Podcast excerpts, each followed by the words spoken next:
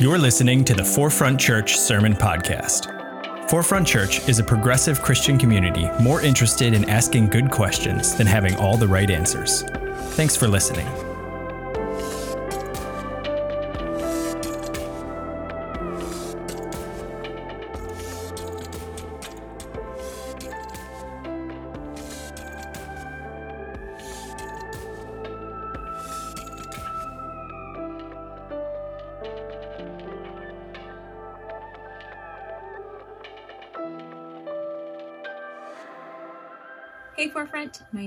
Emmy. My pronouns are she, her, and hers. Uh, some of you I have definitely already met, some of you I have not. And I'm sorry that I am now virtually meeting you. I hope that uh, we meet in person at some point. Um, and I'm sorry that after this year of screens, you're forced to reckon with yet another screen. Um, but unfortunately, I am not actually in New York right now. Um, for the past 10 weeks, I've been doing work with Annunciation House, which is a really awesome organization that exists on the border between El Paso and Ciudad Juarez at our southern border, uh, and does work hosting migrants uh, that have recently crossed the border and helping them make travel plans as they get to their next destination in the United States. Uh, if you want to find out any more info about them, they're like the biggest organization that's doing the work they're doing in the US. Um, so you can just Google Annunciation House and it'll come up. Um, there's also a really great organization called Las Americas that does legal aid for folks at the border. So if you have like an extra million dollars sitting around and you want to give to either of those organizations, there's my plug. Um, but in terms of uh, at forefront and not down here at the border, um, I have uh, been leading uh, the Biblit group with Sammy Main for the last uh, year or so. I helped out with Queer Communion for a bit. You might have seen me doing worship stuff at some point. I also, very briefly in 2019, I think got an award for longest commute to Forefront as I was coming from a 159th in Manhattan all the way down to a forefront, which was like a solid 90 minutes every every Sunday morning. Um, so there's that as well as part of my forefront resume. Um, and yeah, that's what I've got. Um, I do want to put a disclaimer into today's message that there's a lot of trauma in this message that we're talking about today. There's a lot of violence. Um, we're going to be talking about rape a decent amount. And if any of those things sound like they're triggering to you or sound like there's something that your body just doesn't want to handle today, then please close this tab, leave the roulette, and go get a coffee. Don't feel like you need to stick around. Be gentle with yourself and please go and get what you need. And even if you're in the roulette and you want to take this time to like Maybe switch to a chair that's closer to the door so you can make a sneaky exit if it gets too much. Go for it. Um, please, please, please be gentle with yourself. Some of the stuff we're going to be talking about is biblical, some of it is more current. So if either of those categories of things sounds like something you just don't want to handle today, please don't make yourself. Uh, and while those folks are shuffling around or closing this tab or getting their coffee, uh, for the rest of us, I want to launch into a quick prayer. Oh man.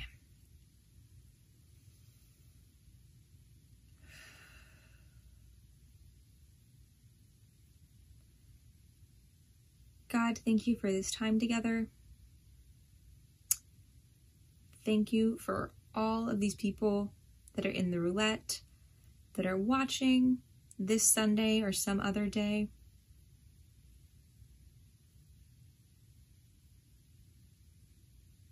I pray that you would give us some of your much needed love as we're listening to this.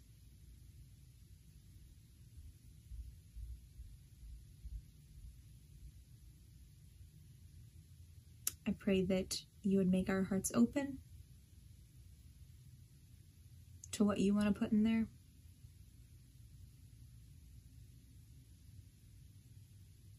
And that we would leave this place or this message if we're watching online with a better understanding of how to love those around us and how to love ourselves well.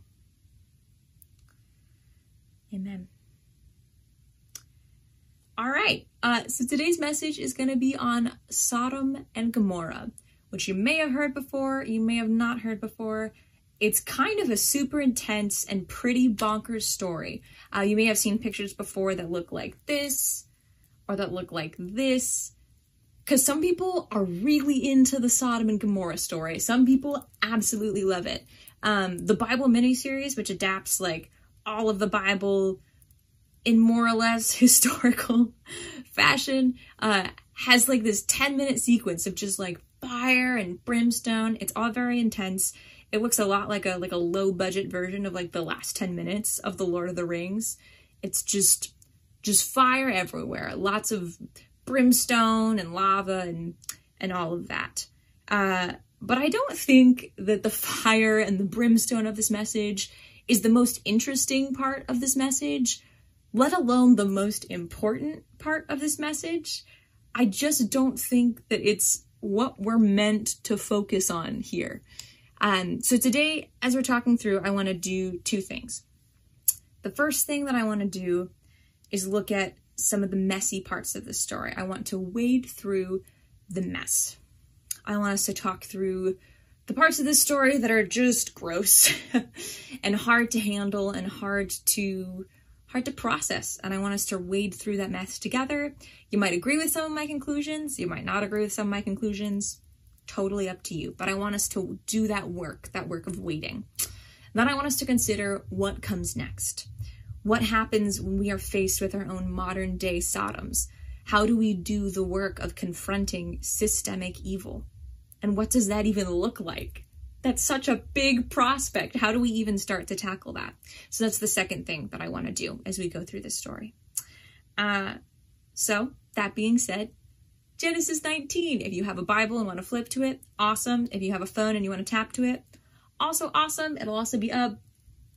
I'm not sure where where I'll put it, but it'll either be up over there or on the screen in front of me, uh, so you can read it there as well.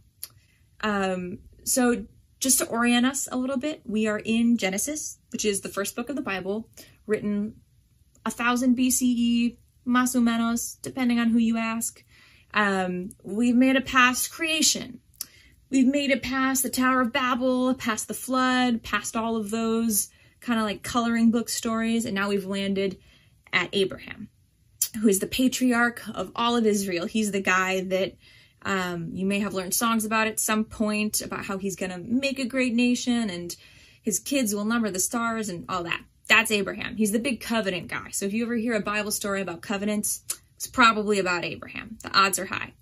So Genesis 18, Abraham and God are chatting about covenant things um, and about whether Abraham's wife is going to have a baby. It's all over the place. It's a wild conversation. And then in the middle of this conversation, apropos of nothing, God says this the outcry against Sodom and Gomorrah is so great, and their sin so grievous, that I will go down and see if what they have done is as bad as the outcry that has reached me. If not, I will know. Which is super ominous for God to just plop this on Abraham out of nowhere. Like, Abraham, they're talking about, like, if Sarah's gonna have a baby, and then all of a sudden, this comes out. So, this is a very ominous note that we take into the next chapter with us. So, God follows through on his word he sends two angels down to Sodom. So the angels show up at Sodom, and then Lot, who's Abraham's cousin, is chilling at the city gate there to welcome the angels. And the angels are like, No, we don't need a welcome. We're going to sleep at the square. And Lot's like, Nah, you're going to come. You're going to sleep with me. I'm going to make you bread. It's going to be great. The angels are like, Okay, cool. That sounds fine too. And this is where things start to get super weird. So bear with me. Here we go. All right. So Lot prepared a meal for them, baking bread without yeast, and they ate. Before they had gone to bed, all the men from every part of the city of Sodom, both young and old, surrounded the house. They called to Lot, Where are the men who came to you tonight? Bring them out to us so that we can have sex with them. Lot went outside to meet them and shut the door behind him and said, No, my friends, don't do this wicked thing. Look, I have two daughters who have never slept with a man. Let me bring them out to you, and you can do what you would like with them. But don't do anything to these men, for they have come under the protection of my roof.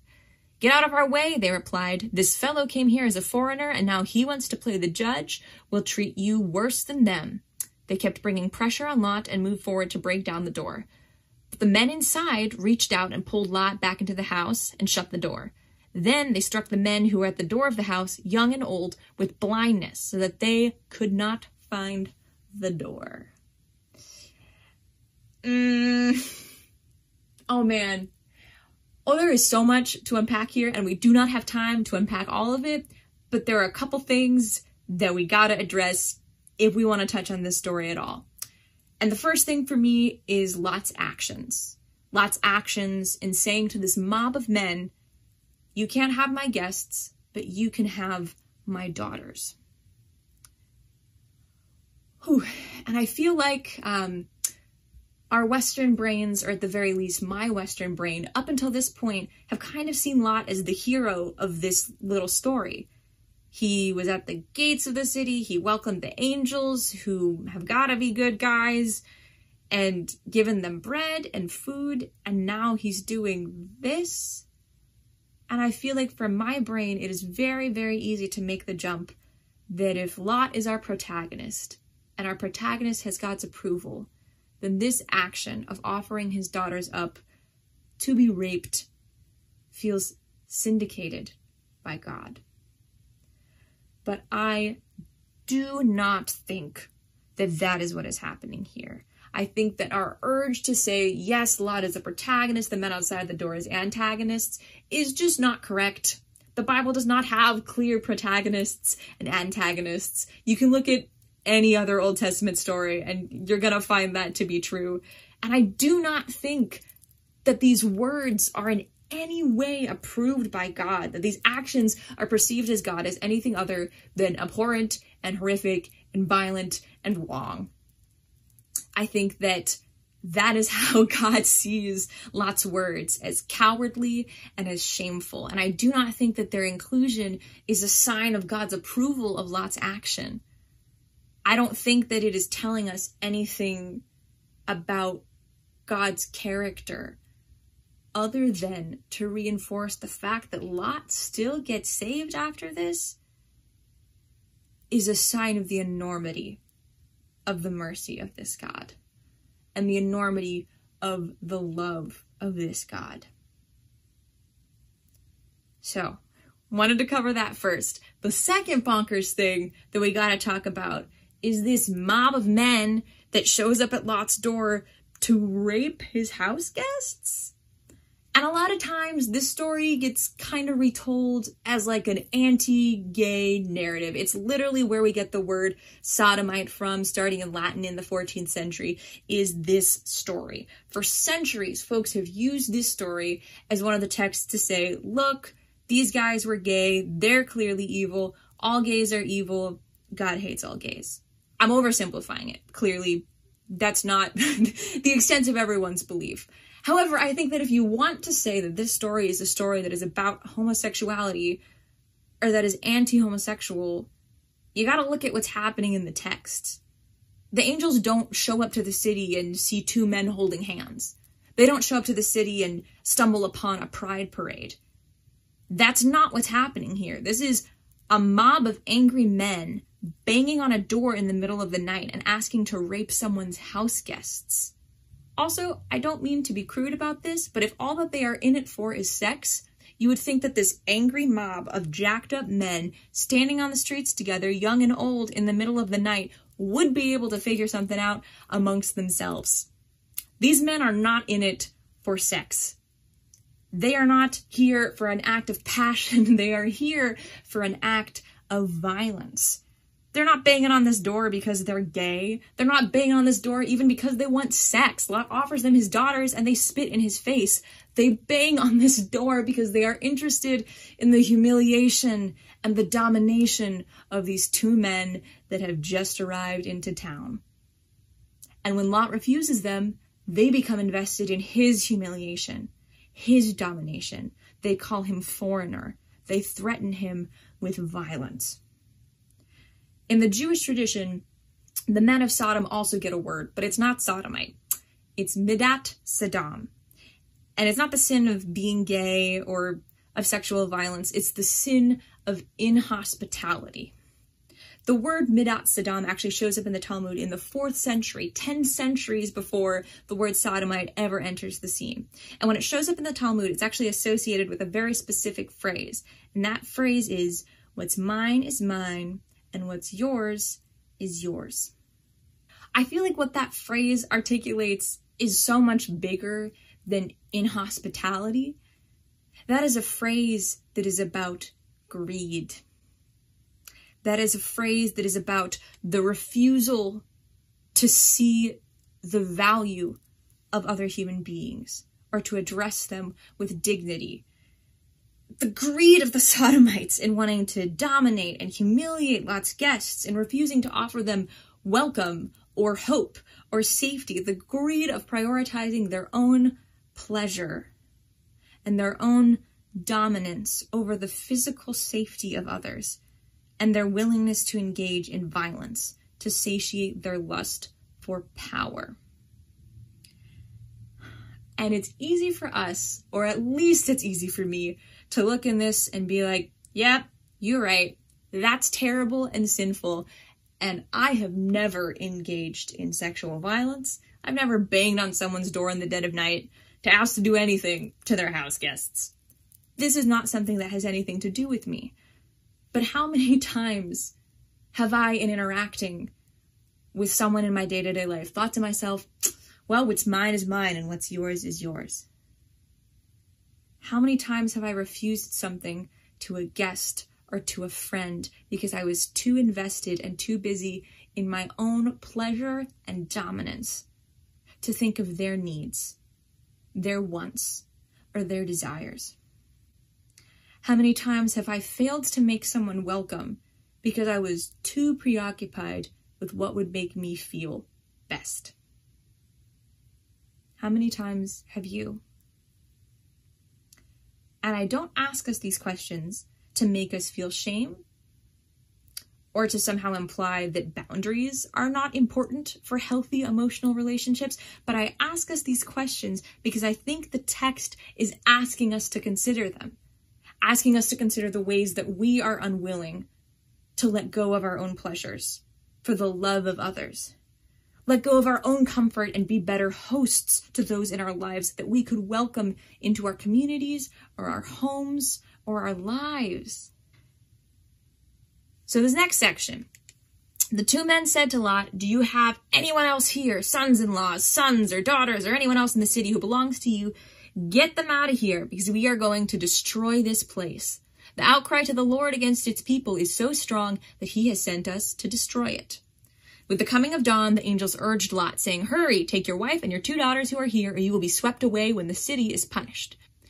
Then the Lord rained down burning sulfur on Sodom and Gomorrah from the Lord out of the heavens. He overthrew their cities and the entire plain, destroying all those living in the cities and also the vegetation in the land. But Lot's wife looked back, and she became a pillar of salt.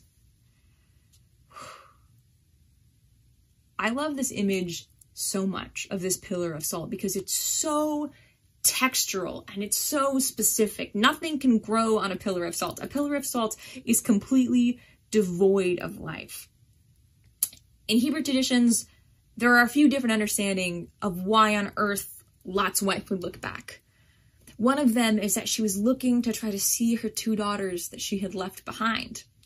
The other one is that she was thinking about going back to get all her stuff to, you know, run back to her house and save what she could out of the flames and then head back up to the mountains with Lot.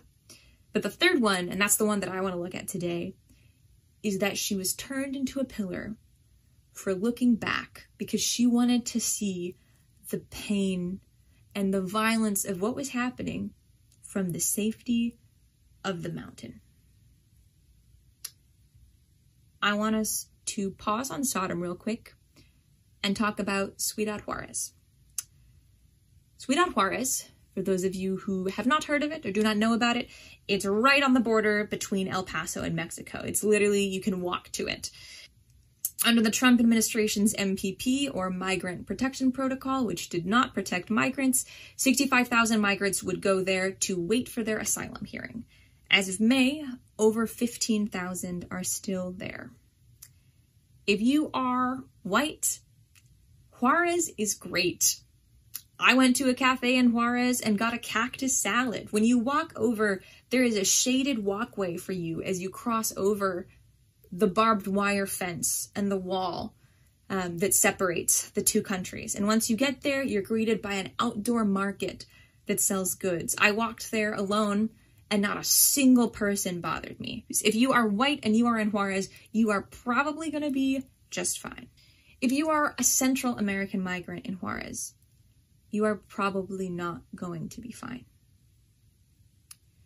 Yesterday was the 4th of July in Juarez.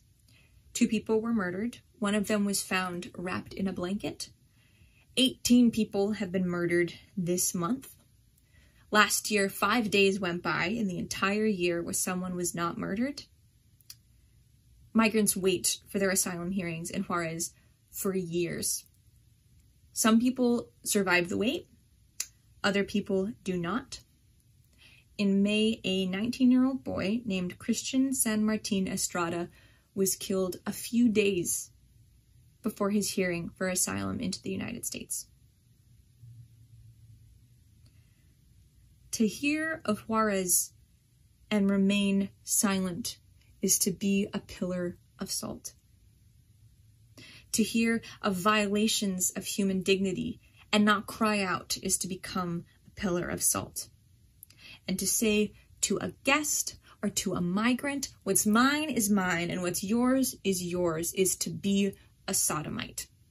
This doesn't mean that we need to live our lives constantly tuned to the flow of evil in this world, because that is not sustainable. It doesn't mean that joy in the face of suffering is sin. And it doesn't mean that taking care of your mind and your body and your soul is anything other than a holy and a worthy practice.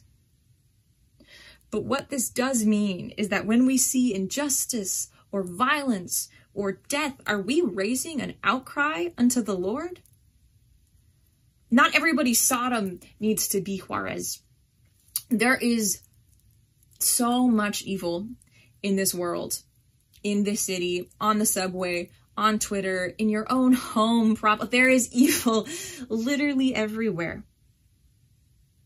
But when we encounter evil, do we turn towards greed and dominance and the pursuit of our own pleasure like the Sodomites?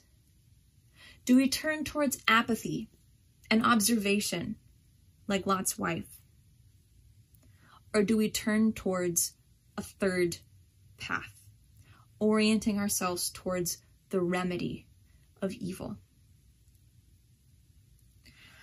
I want to propose a way forward for us, a way of engaging without indulging the greed of Midat Sodom or becoming voyeurs to the suffering of this world. I want to propose a third path that does not involve overindulgence or under attentiveness, but engages us to the practice of the restoration of this world. And I want to do that by considering three C's. The first C is to choose to see. Not as voyeurs or as people standing by, but with our eyes wide open, abandoning blindness and choosing to live as engaged members of this world.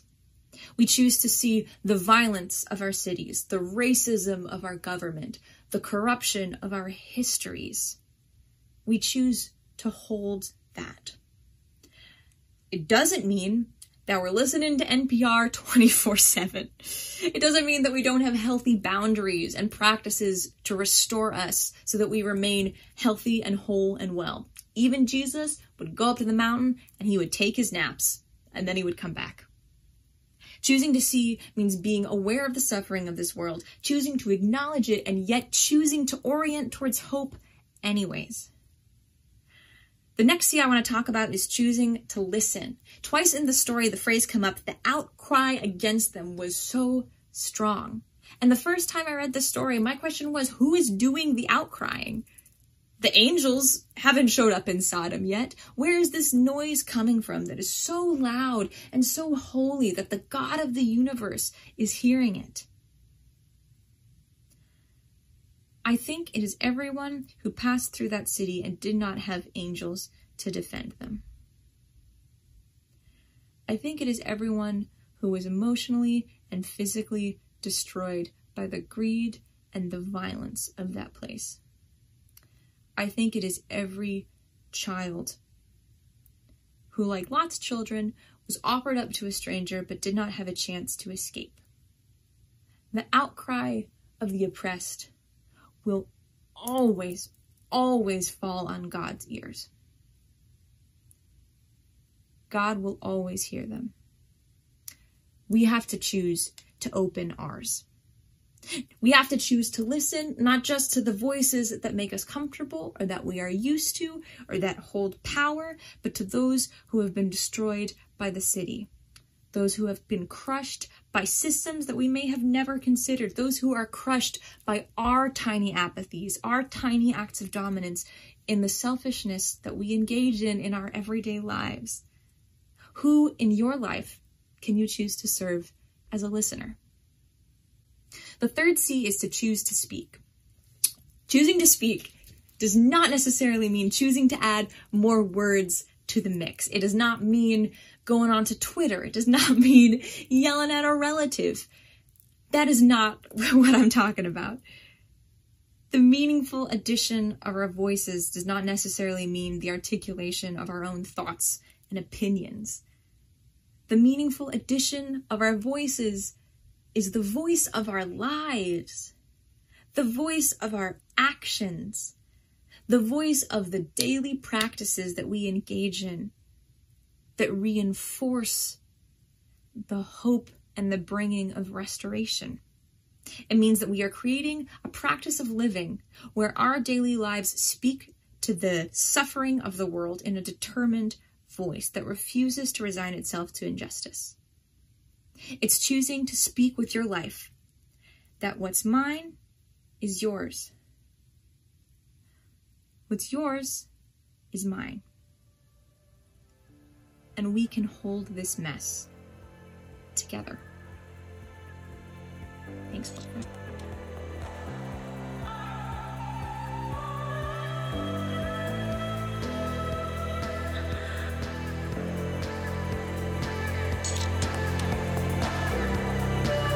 Thanks for listening to the Forefront Sermon Podcast. To learn more about Forefront and how we're ushering in the next 500 years of Christianity, visit forefrontchurch.com.